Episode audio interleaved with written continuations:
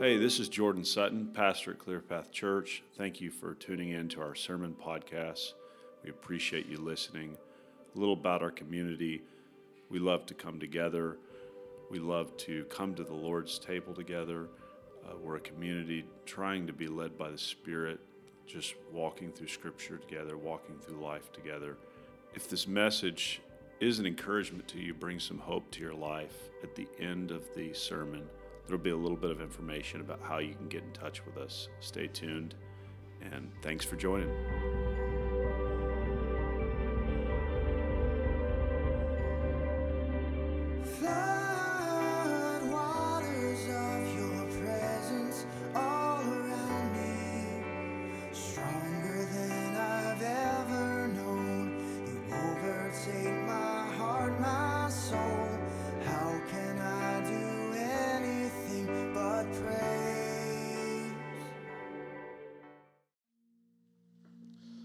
Worship team a hand. Great to have Zane and Tiffany back. I am uh, I am thankful to be here today. I love what the Lord is doing, and um, I want to tell you. Let me grab this real quick. There's a, there's a number of people who who I know are new here, and so I want to remind you of something.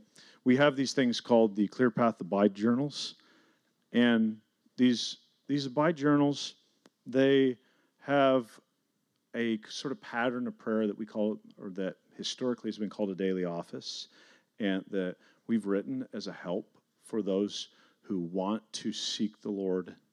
You want to pray. You want to cultivate an inner life with Him. Um, I would say over the last number of months, it's been the number one thing we've emphasized is cultivating an inner life of seeking the Lord.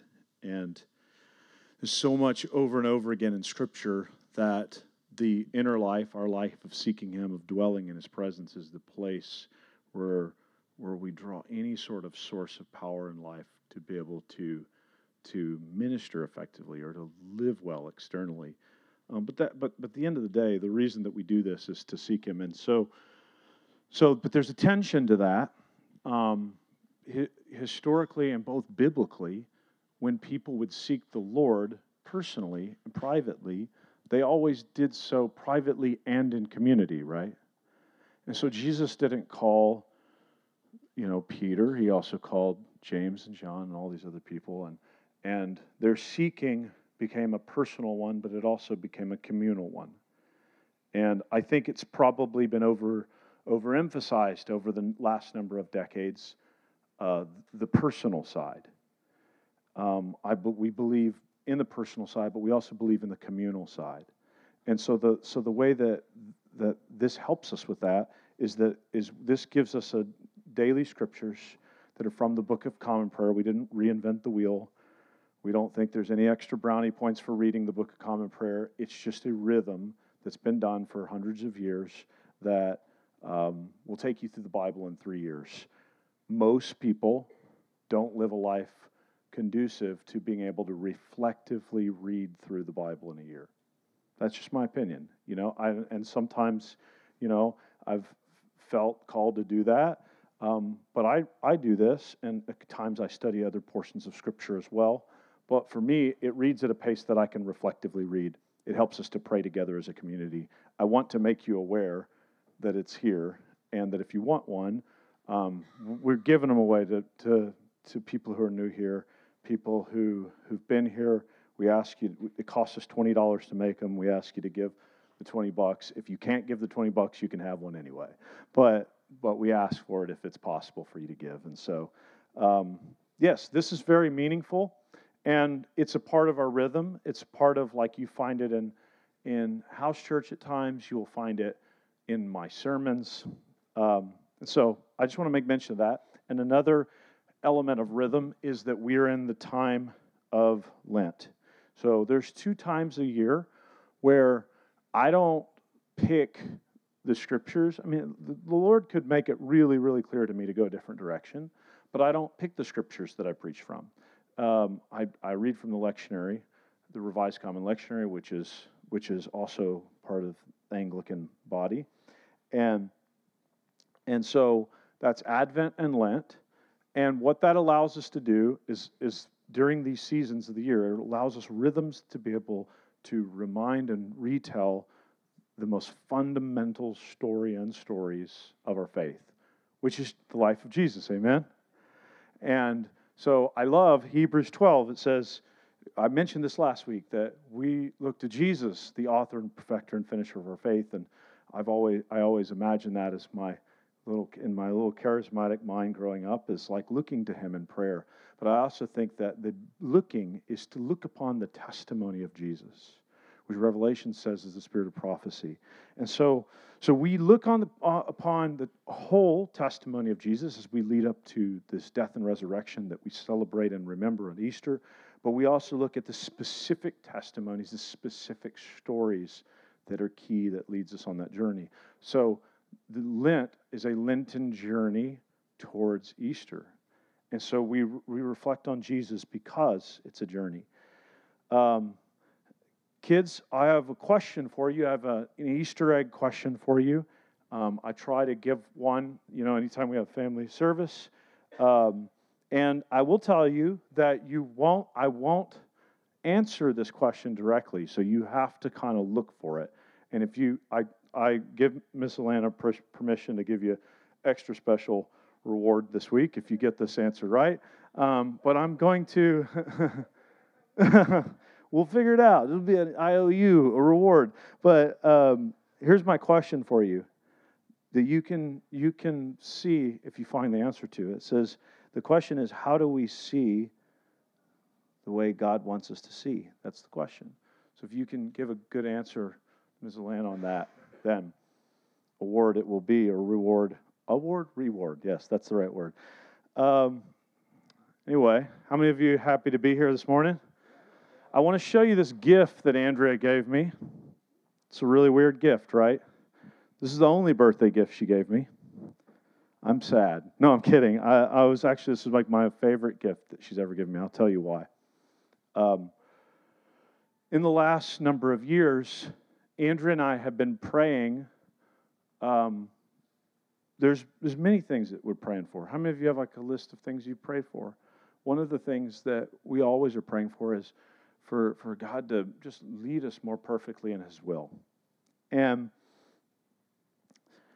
we have had this dream thought that we think might be from the Lord that over the years that that either applies to this body, and I think it's both, either applies to this body or to us as a family, that we've, we've prayed, believe that God would give us some land, preferably a land where you could farm it, that would be somewhere in this in the city, and um, and our hope with that was that we would be able to um, to use that the way that God intended, and also to be able to minister to people to be able to make it a place of, of rest, equipping, releasing of people. And I don't want to get into specifics of how all to do that. I just want I just want you to get this idea that that this this has been something that we've carried in prayer for a number of years, and um, I don't know how long, maybe maybe five, four, five, six years that we've carried this in prayer. And so this last year, the Lord has been doing a lot of things in our life to kind of restir us and reawaken our pursuit of Him and, and just breathe hope into our lives. And one of them, uh, one of the little stories that I found this last year, I've been reading different stories of different people who've done amazing things. How many? Raise your hand if you've been reading any of the Heidi Baker book. There's a few. Like if you if you aren't, we're not officially reading it, but I've mentioned it a couple of times, and so people have been telling me um, there is always enough by Heidi Baker, or always there's always enough. Yes, read it with us. We don't have an official reading, but there's a number of people reading it. Um, has been a super encouraging story. One of the other encouraging stories that the Lord really moved in my heart this last year on was a story, a story of Loren Cunningham. Look, you guys are here this morning. What in the world? Okay, that's that's funny. Um, to connect the dots, that they've worked with YWAM for okay, long time. And Loren Cunningham is the founder of a movement called YWAM, which has sent probably hundreds of thousands of, of, of missionaries into the nations. Five million. Okay, there you go. I was way short. Um, just staggering scope of ministry. That's a, and and just every year, thousands of kids come. I guess that would make sense. Like now that I think about how many they do every year, um, they have bases all throughout the world. They have people in like 180 countries, and at the very very beginning, Loren was in this place uh, in Switzerland, and still very early in the ministry and praying about how God would uh, use them. And the Lord, they felt like the Lord told them that he, they were supposed to get a farm. Similar, similar story. And so they're praying about this, this farm, and I, he, he, he asked the Lord for some confirmation, and he kind of just opened his Bible to James, and James says, faith without works is dead. And so he felt like the Lord said, this is going to require some action upon your part. Upon your part. And so he said, Lord, what do you want me to do? And he felt impressed. He went to this auction where they sell farms and farming stuff, and he bought a milk can, some baling wire, and a hay wagon. This is a tiny milk can. And and so he felt like that was a step of faith. Buy a milk can, and see what God does. And so, after he came back with that, he came back to this group of people who've kind of gathered around already to start the ministry and they're praying. And one of the young girls says, Well, what does that look like for me? I'm a part of YWAM. How, do, how does God want me to act, engage my faith? And so she, so she went away that he said, Go pray. And so she spent a few days in prayer and she felt very certain in faith that God wanted to give a farm. And so they she shared this with her parents and said, I just we, we we're believing and we believe God's going to give us a farm.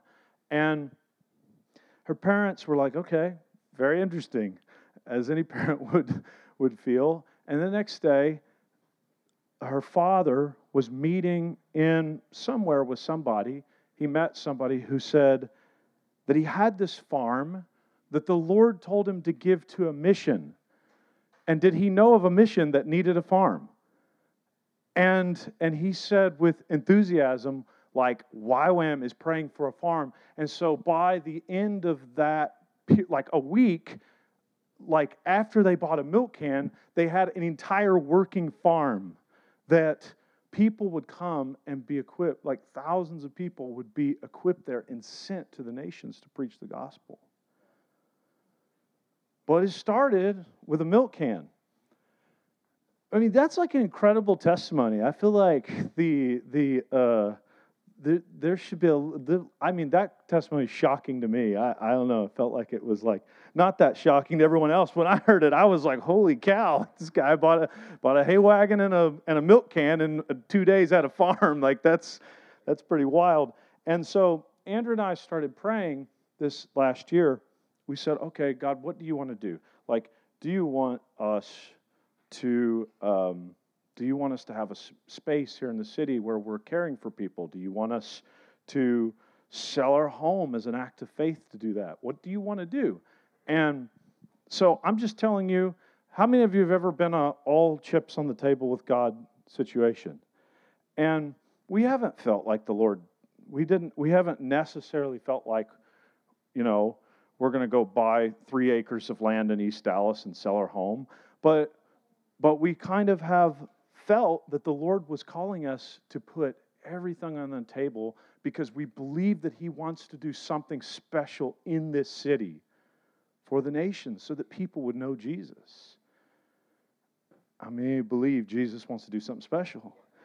And so, so Andrea can't, you know, Friday she was like, I have a small gift for you.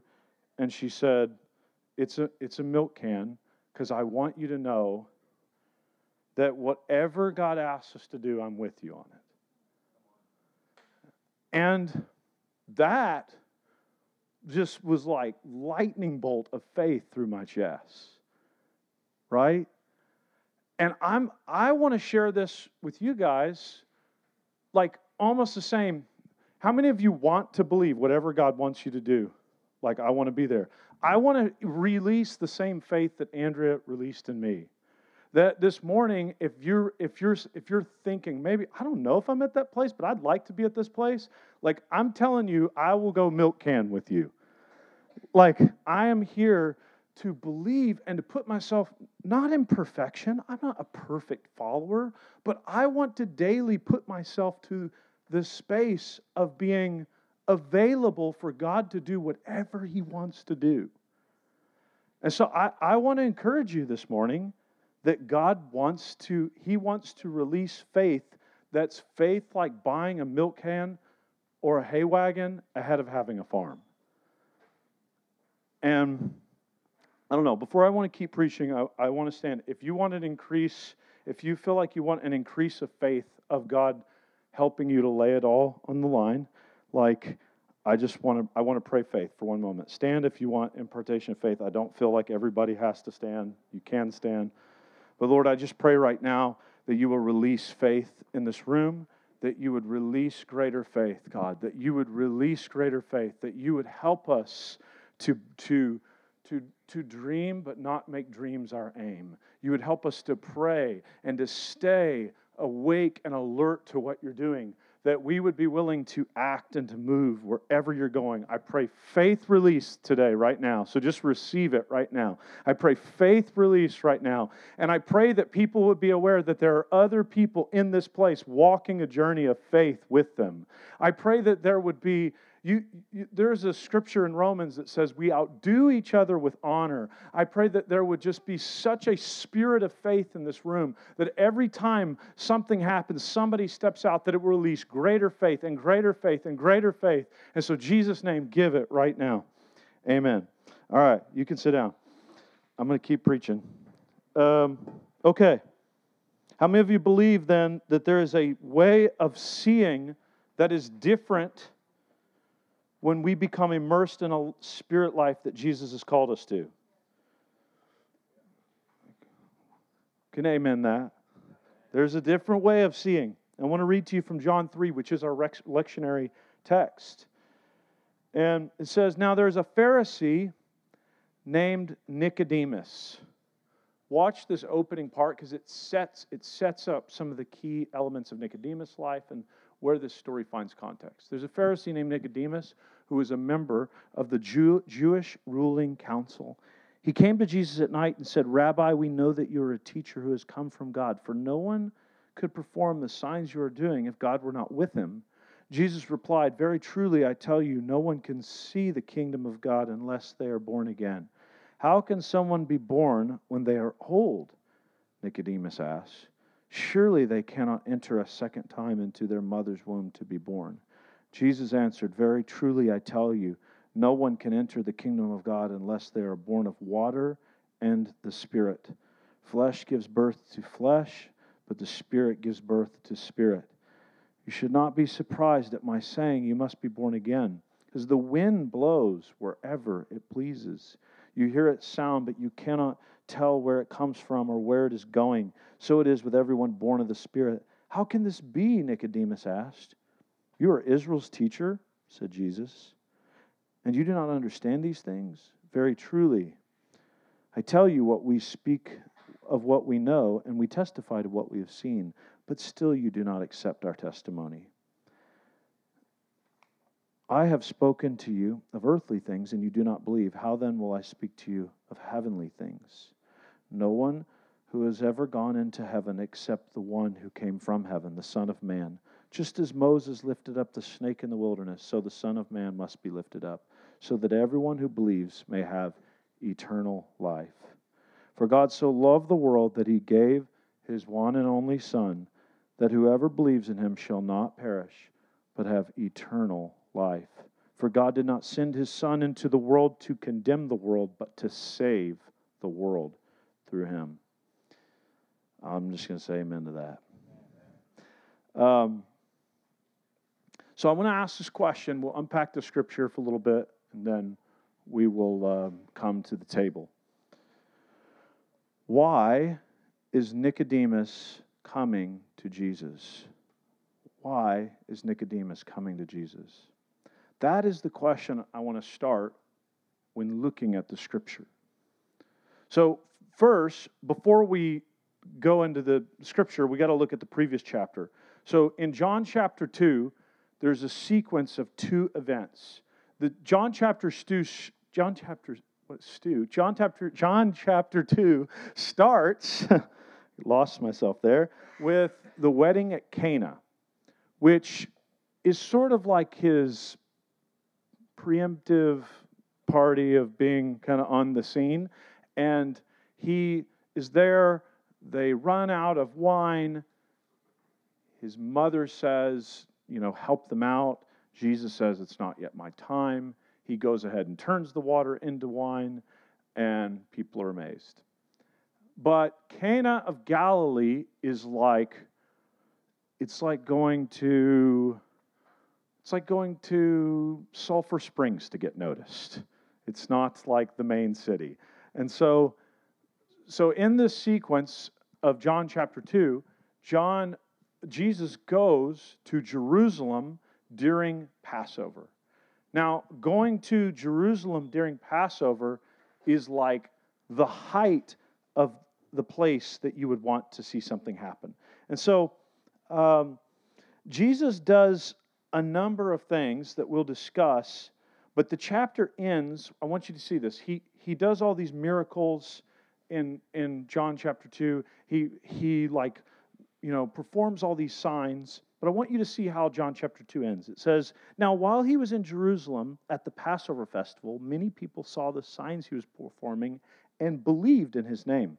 I think one of the things that we underestimate in the scriptures that there are many moments where it seems that many people actually believed that Jesus was something potentially divine.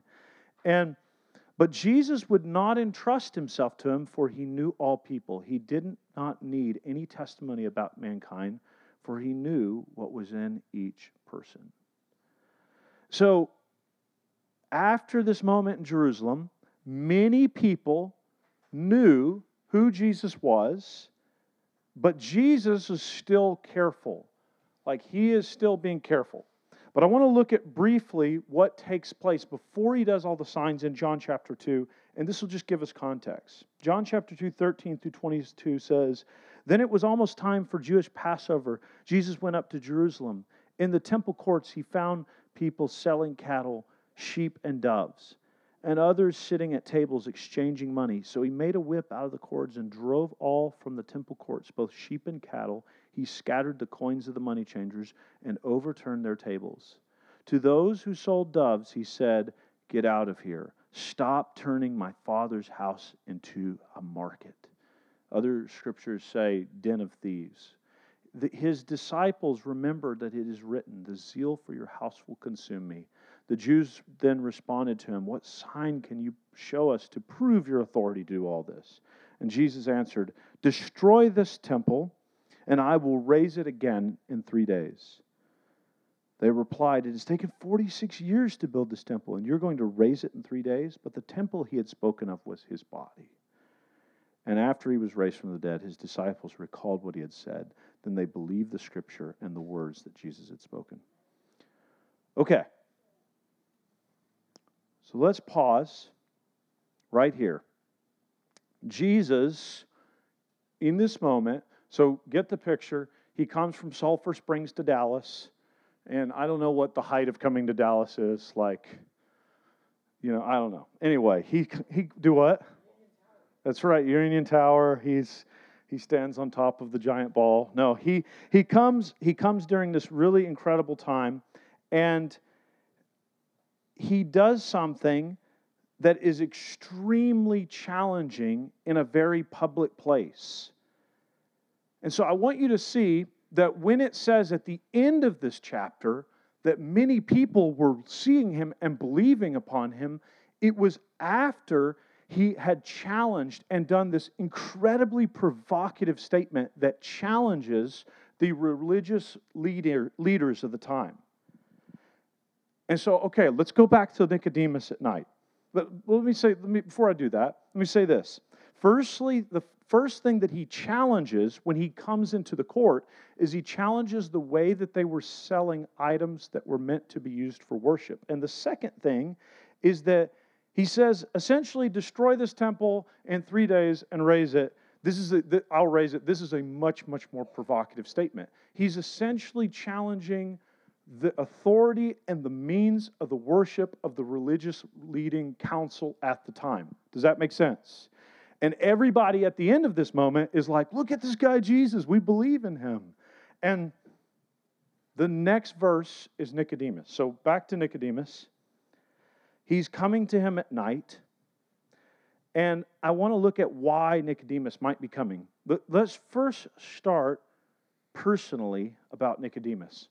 here's what we know about Nicodemus' life is that Nicodemus is going to, in John 7, defend Jesus in a few chapters. There's going to be people that are going to try to remove Jesus. And Nicodemus says, Are we to test, are we going to def, like to condemn somebody before they have a trial? And then at the end of Jesus' life, Nicodemus comes with Joseph of Arimathea to carry his body away. And so it's fairly obvious to me that Nicodemus coming to Jesus is a man curious about what Jesus is saying and also probably a bit afraid, which is why he comes at night. Like, how many of you love bold faith? I, we all love bold faith. But it's amazing to me that Jesus is also willing to accommodate the seeker coming at night. When Nicodemus' story is cho- told in The Chosen, I wept like a four year old. Like I was just so, so moved by the story. And because Jesus is always willing to receive and listen to those, however they come, right where they are. He's always willing to receive us right where we are. In fear, in sin, in hurt, in bitterness, coming at night I'm here for you. And so, what does Nicodemus really want to know?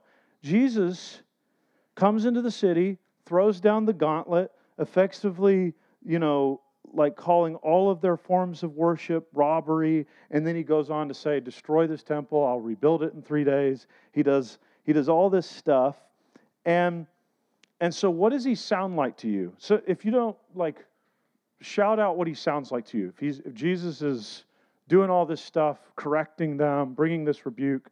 What's a biblical role that people played? Prophet, thank you. He sounds like a prophet. Hold on, let me grab my notes here. Okay.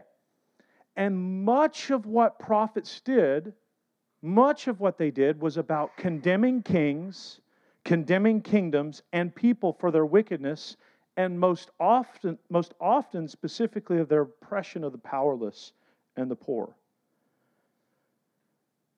And so I want you to see that Nicodemus is a member of the Jewish ruling council. Jesus has just done a prophetic act of critiquing and condemning their whole like way of worship. And he's trying to figure out I think he's trying to figure out am I on the wrong side of history? Am I doing the wrong thing? Am I like, you know, should I be following Jesus? And I, he's coming at night. I can't tell you how many times in my life I've gone to listen to somebody or read somebody who disagrees with me completely in the secret of nobody else knowing because I'm wanting to know am, am I actually on the side that Jesus is on? How many of you ever done? Have you ever felt like you might be Nicodemus? And so Nicodemus is coming to his night. He's concerned. I'm certain he's concerned. And, and so Jesus has come like a prophet, and this would have alarmed Nicodemus. But I want you to see what Jesus says in the last words of their interaction. He says, Just as Moses lifted up the snake in the wilderness, so the Son of Man must be lifted up, that everyone who believes may have eternal life in him. We can all say eternal life.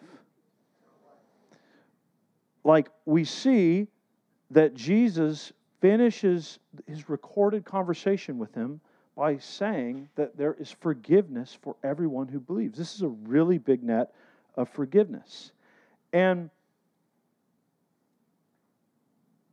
Jesus references the snake being lifted up in the wilderness. Now, this is a really specific story because it's a time where God came to confront Israel and they con- and he confronted Israel because they had started to sin. And when the sin came, there were snakes that came into their camp. And as the snakes came, God offered this way through Moses to lift this bronze serpent up, really weird story, so that they could be forgiven, so that they could have a way back in to life.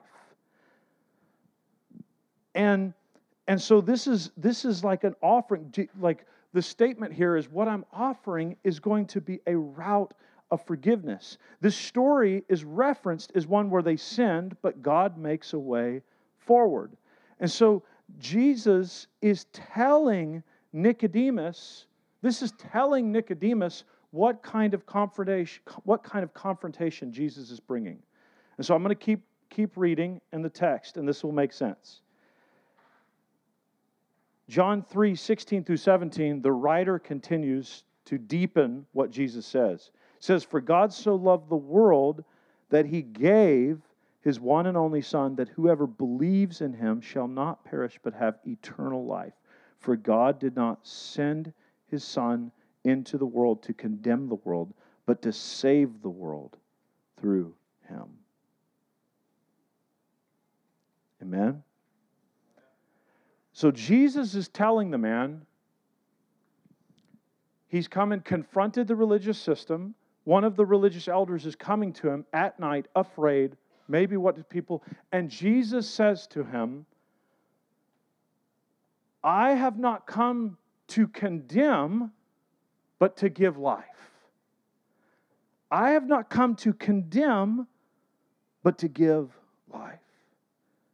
Like, if you want a verse to remember what Jesus is like, it's John 3 16 through 17. For God so loved the world that he gave his only one and only Son, that whoever believes in him shall not perish but have ever eternal life. For God did not send his Son into the world to condemn the world, but to save the world through him. Look at this. All the law and all the prophets that have ever spoken a word like Jesus did in John 2, all of them only had the power to condemn and to confront, but did not have the power to give life. And Jesus says to one of the religious leaders who's coming to him afraid at night, What might this mean about my life? What might this mean about the life I'm living? He says to him, I'm offering a way that none should perish, but that all should have life. His goal, Jesus' goal, was not to discard people like Nicodemus, not to go around them because they were the religious leaders, but to actually offer them a path of life. Jesus does not want to condemn us, He does not want to condemn you. He wants to bring you life. Amen? So, wherever you come from, I feel like we need a reminder that Jesus is not here to condemn, but to, ha- but to offer life.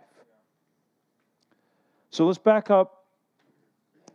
Look at verse 3, and we'll land here to the end.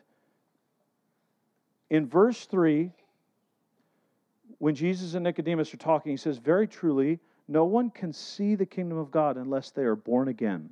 How can someone be born when they are old? Nicodemus asked. Like, how many of you have heard the phrase born again? You've heard it. I want you to pretend as if you've never heard it. Just, just sit in Nicodemus' shoes and pretend like you've never heard the phrase. Um, how can someone be born again, born when they are old? Nicodemus asked. Surely they cannot enter in a second time into their mother's womb and be born. Jesus answered, Very truly, I tell you, no one can enter the kingdom of God unless they are born of water and spirit. Flesh gives birth to flesh, but the Spirit gives birth to spirit. You should not be surprised at my saying, You must be born again. The wind blows wherever it pleases. You hear its sound. You cannot tell where it comes from or where it is going. So it is with everyone born of the Spirit. So, when Grace was born, sorry, I'm telling a story about you while you're here. when Grace was born, it's not totally about you, but we were in the hospital room and I, had, I was in a time where I was practicing hearing from God and seeing what He might be saying in a situation. And so I was asking God to speak to me and to show Himself, show Himself to me. And while we were sitting there in the room, I saw, like not physically, but I saw in my imagination Jesus standing at the end of the hospital bed. And Jesus is standing at the end of this hospital bed, and he's in a doctor's coat, a robe that went all the way to the ground. And he looked just like the chosen Jesus. chosen wasn't out, but he looked just like just brown hair, just tense, fiery, but loving eyes. And he had this doctor's coat that went all the way to the ground. And I heard in my heart, I heard the Lord say, I am here to oversee this procedure, this process. And I said, okay, I'm good with that. and when, when, Grace, when Grace came out, um, she came out in a way that was a bit, that was a bit awkward and it was difficult for her to come through the birth canal. And as every time Andrea would push, like we would watch her pulse like and her heartbeat reduce to like very dangerously low levels. And i know our doctor our doctor is not like a, a our doctor is not an emotional person. She's a very like down to business person she's been a doctor for a long time and i watched her eyes and i was like she's a bit afraid right now and i was just aware that this was a serious situation and and so they used this like suction device to help her come out. And, and all of a sudden, this miracle is standing before me. We can pull this scripture down, actually. Um, this miracle is standing before me or sitting before me. And I remember when they laid Grace up on, on the hospital scale, I was afraid that I was gonna like break this child. So I just like could and like I like I like turned my head like at like I and just started like looking, and I was just like, oh my gosh, like filled with love.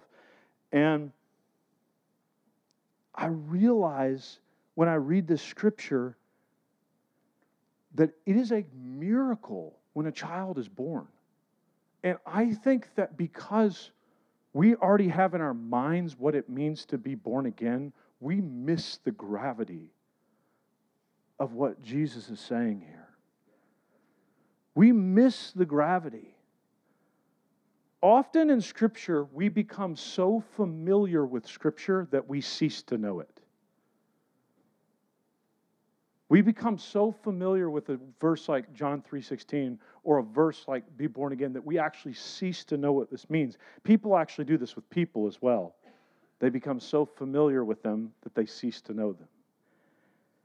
But when a child is born, it is first of all a miracle. It's an incredible miracle. But secondly, when a child leaves the womb and enters a new place, they have to learn how to breathe, they have to learn how to move, they have to learn how to eat. They can't, they've been fed off the, the umbilical cord. They have to learn how to crawl, how to walk. They have to learn everything completely new. And namely, they have to learn how to see. Because you know, when a child comes out, they can't see. And being birthed new means you have to learn everything again and you have to learn how to see. And Jesus says to Nicodemus, You cannot see the kingdom of God unless you've been born of the Spirit. You're like a child in a womb. We have been so familiar with this phrase that we have relegated it to what happens when we pray a magic prayer and Jesus comes into our heart. He is demonstrating something that is radical in human history. He is saying, You are now not just going to be birthed of flesh, but you're going to be birthed of spirit. When we were in the garden, the, the Lord took from flesh, He took from dirt, and He formed us, and then He breathed Spirit into us. And as we walked out of that garden, we forsook the tree of life and the abiding presence that remained to us. And so when Jesus is speaking to the Spirit, you've been born of flesh, but for you to see what I'm doing, you will have to see with the Spirit. You will have to be born of the Spirit. He is speaking something very important. We have to learn a new way to walk, to move, to eat, to breathe. And this text specifically is calling us to see in a new way. It's why Paul says in 2 Corinthians 5:17, if anyone is in Christ, the new creation has come, the old has gone, the new is here. Yet we allow ourselves this in our ways of flesh to relegate the miracle of being born again to something approximating conversion. This is not just about your conversion, this is about coming into a new existence.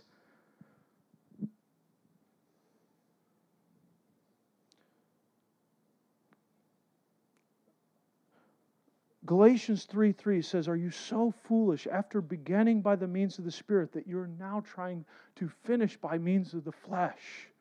I feel like that one of the messages the church we need to hear over and over and over and over again is that God is made in us a new creation that to be born again is not it's not just a conversion but it is a call to live a new life. It is a call to live a life of the spirit. Like when you are given the spirit it allows and demands and empowers a life that testifies to Jesus.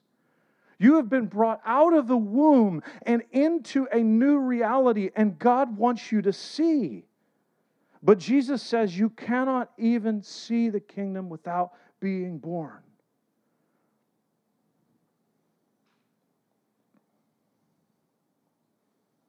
And while Nicodemus is on this errand, and he's worried if his kingdom is the one that's being confronted, Jesus says, I have a new kingdom for you. I have a new way of life for you. I'm not here to condemn rulers. I'm not here just to condemn Caesar or to condemn the law of the prophets. I'm here to announce a new way. And if you will be born of the Spirit, you will be able to see my kingdom.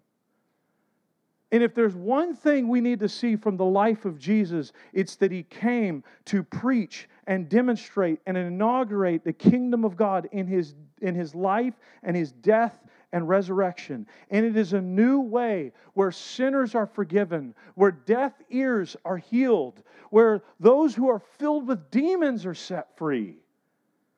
Like, this is a new way where those who are seeking Jesus at night are, find a willing ear.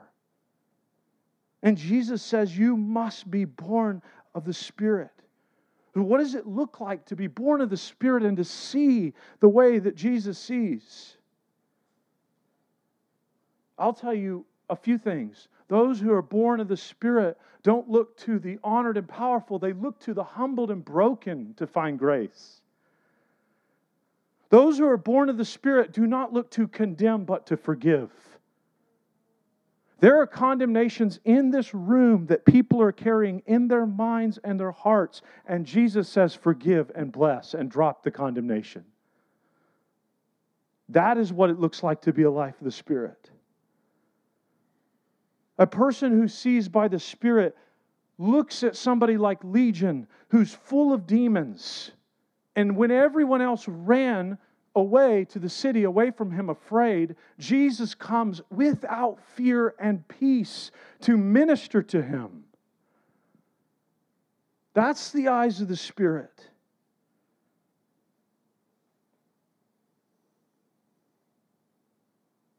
The eyes of the Spirit buy a milk can before they have a farm. Like there's an invitation here to live a completely new way, not just to pray a magic dust prayer.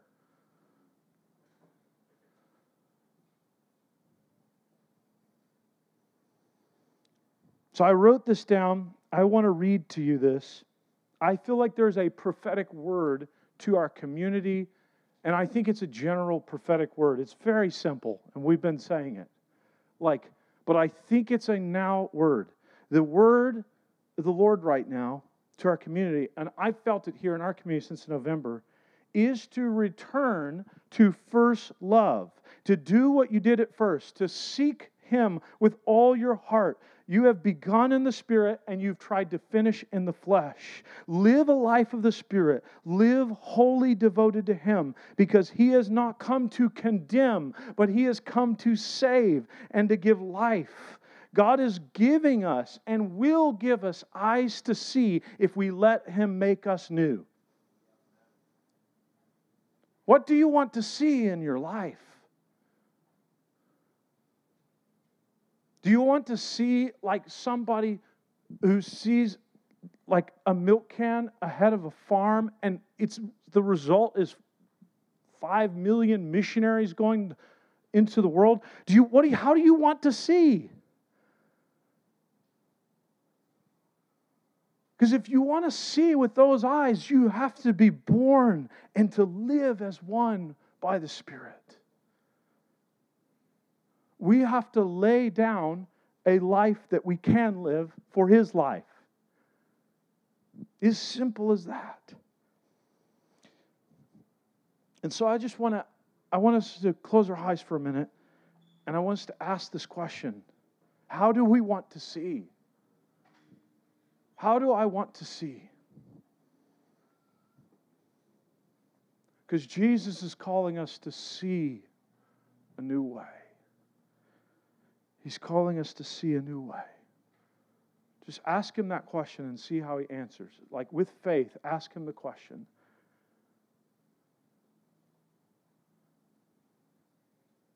How do you want me to see?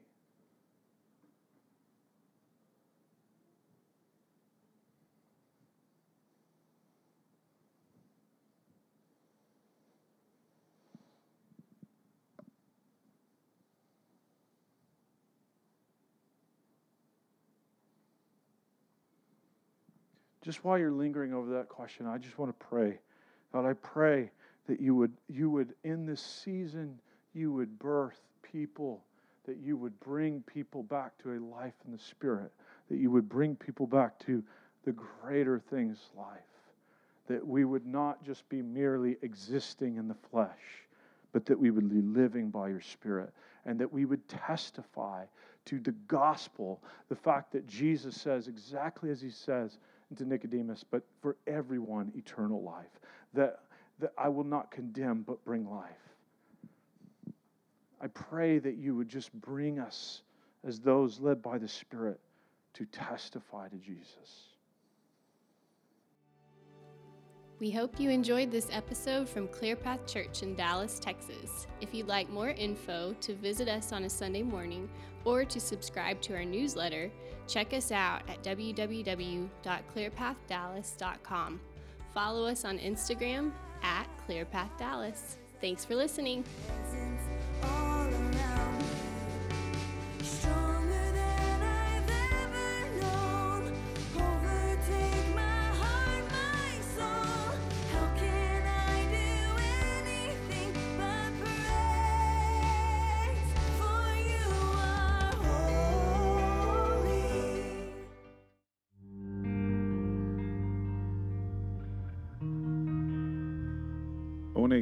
Just have a testimony um, real quick of just how God's goodness comes about in our life. Um, I've asked Holly to come up here, and Holly and her whole family have been uh, serving in the mission field for a long time.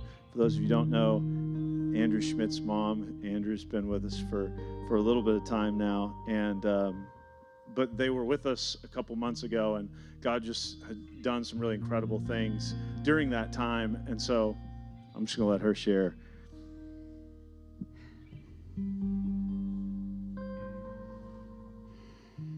Jesus. Jesus, may my words um, honor you. And um, the last couple years, I had COVID in, in October of 2020, and, and, and from that moment, my body just like acted awful. It was really bad. And um, in September of 2022, um, I had blood work done, and um, for the la- for the couple years prior, my blood work um, had showed a lot of inflammation, and I'd been going to a cardiologist, a pulmonologist, um, a rheumatologist, an endocrinologist, every type of ologist, and um, and everyone was just treating different things, and and so my blood work was pretty consistent with different inflammation markers and and such. It was it was it was not great, but they were treating me with a lot of pills, and every time there was prayer, I would go up for prayer, and um in September, my blood work was pretty normal, considering. I mean, it was normal like how it had been, like all the numbers were still off. But my kidneys were fine. My kidneys, there was never a problem with my kidneys ever. And um, and then in December, for my three month checkup, I went in, and my kidneys had tanked. They were bad, and um, so bad that my doctor said um, this is not possible. There's no way kidneys fell like this. And um, and so she sent me and she redid all the blood work because she was absolutely sure that they had gotten the blood mixed up in the um, lab. But the second set of blood work confirmed that my kidneys were failing, and it was so rapid that it was really serious. And so they did a scan, and the scan documented that I was in, like, headed for kidney failure. and um, y'all don't know me, I'm just going to tell you. For 30 years, we've followed Jesus radically. Radical obedience. It's been our life. And, and I just say that in humility. And I've seen miracles. Y'all don't know the story of Andrew's birth, but Andrew was born dead. You see him, he's alive. God resurrected him from the dead. But I also have another son who has cerebral palsy and type 1 diabetes, and I prayed for him, and he's not ever been healed. So, my, my view on healing is God, your will, not mine. I'll walk through whatever you want me to walk through. But immediately upon the news of my kidneys, and then sending me to a specialist, Tom and I began to talk about end of life preparations. What it would look like if I needed a kidney transplant how that would affect the ministry that the Lord's entrusted to us. So it's serious.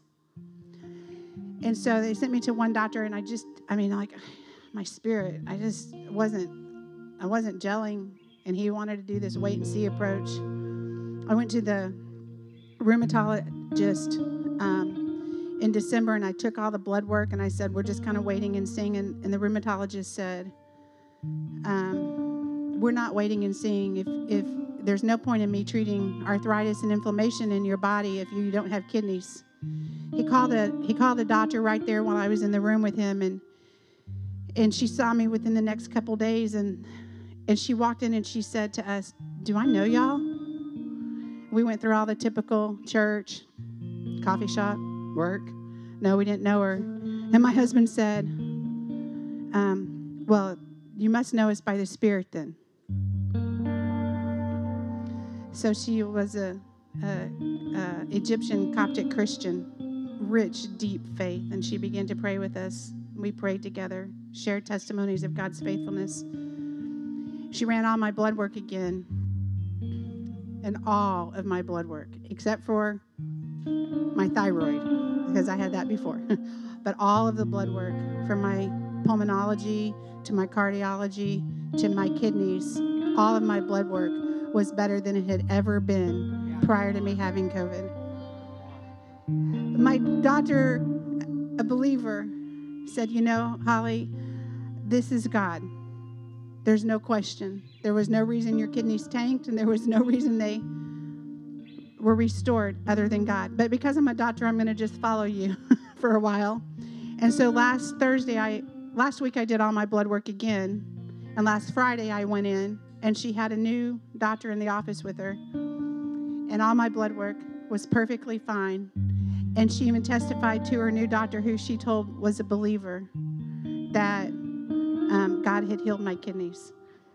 So, I what my encouragement to each of you and myself is whether God heals or He doesn't heal, whether we abound or we abase, whether there's fruit on the tree or cattle in the barn, I will praise my God. I will praise my God. One last thing that's important to note. They prayed for me over here. I was not I was just not even praying. I was just like, "Okay, Lord, my life is yours." But over here, Andrew and Max, whom I've known for years, Amber and Tim, they were like, "We're not believing the negative report of the doctors. The blood of Christ speaks a better word." And then a few people from my church begin to pray, "The blood of Christ speaks a better word." As people prayed for me, I didn't feel anything. I did not feel anything. My emotions, my physical body didn't feel it. But God did it anyway. But God did it anyway. And so today, after the service, I would be honored to pray for anyone that needs healing in any part of their body mind, soul, spirit, body. Because I believe what God's done in me, He's done it for His glory and His testimony for me not to keep, but for me to freely give away. And so I want to freely give to you the overflow of healing and of life that He's given to me freely because I didn't deserve it and I didn't even have the faith to muster it up. I just received from Him.